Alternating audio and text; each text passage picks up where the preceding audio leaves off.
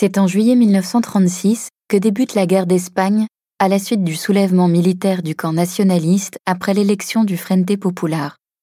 Le coup d'État déclenche une guerre civile de trois ans, opposant le camp des républicains à celui des nationalistes mené par le général Franco.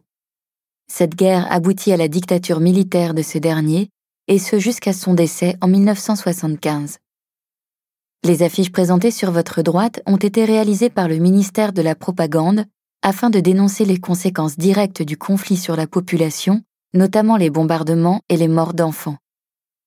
Ces images dures, bien souvent insoutenables, seront diffusées à très grande échelle.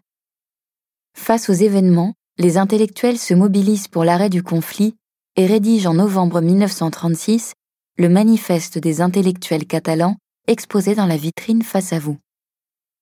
Picasso en est un des signataires. La guerre civile est rapidement médiatisée et de grands reporters de guerre tels que David Seymour, Gerda Taro ou Robert Capa sont envoyés en Espagne par les médias internationaux.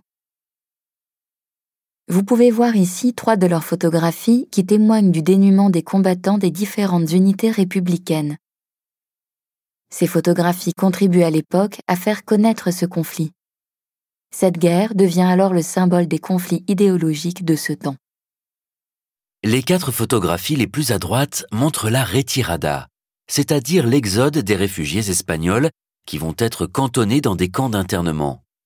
Partis précipitamment, avec peu d'affaires, ils arrivent en France dans l'indigence la plus totale. Malgré un soutien marqué aux républicains, la France a alors du mal à faire face à l'arrivée massive des réfugiés et à l'urgence.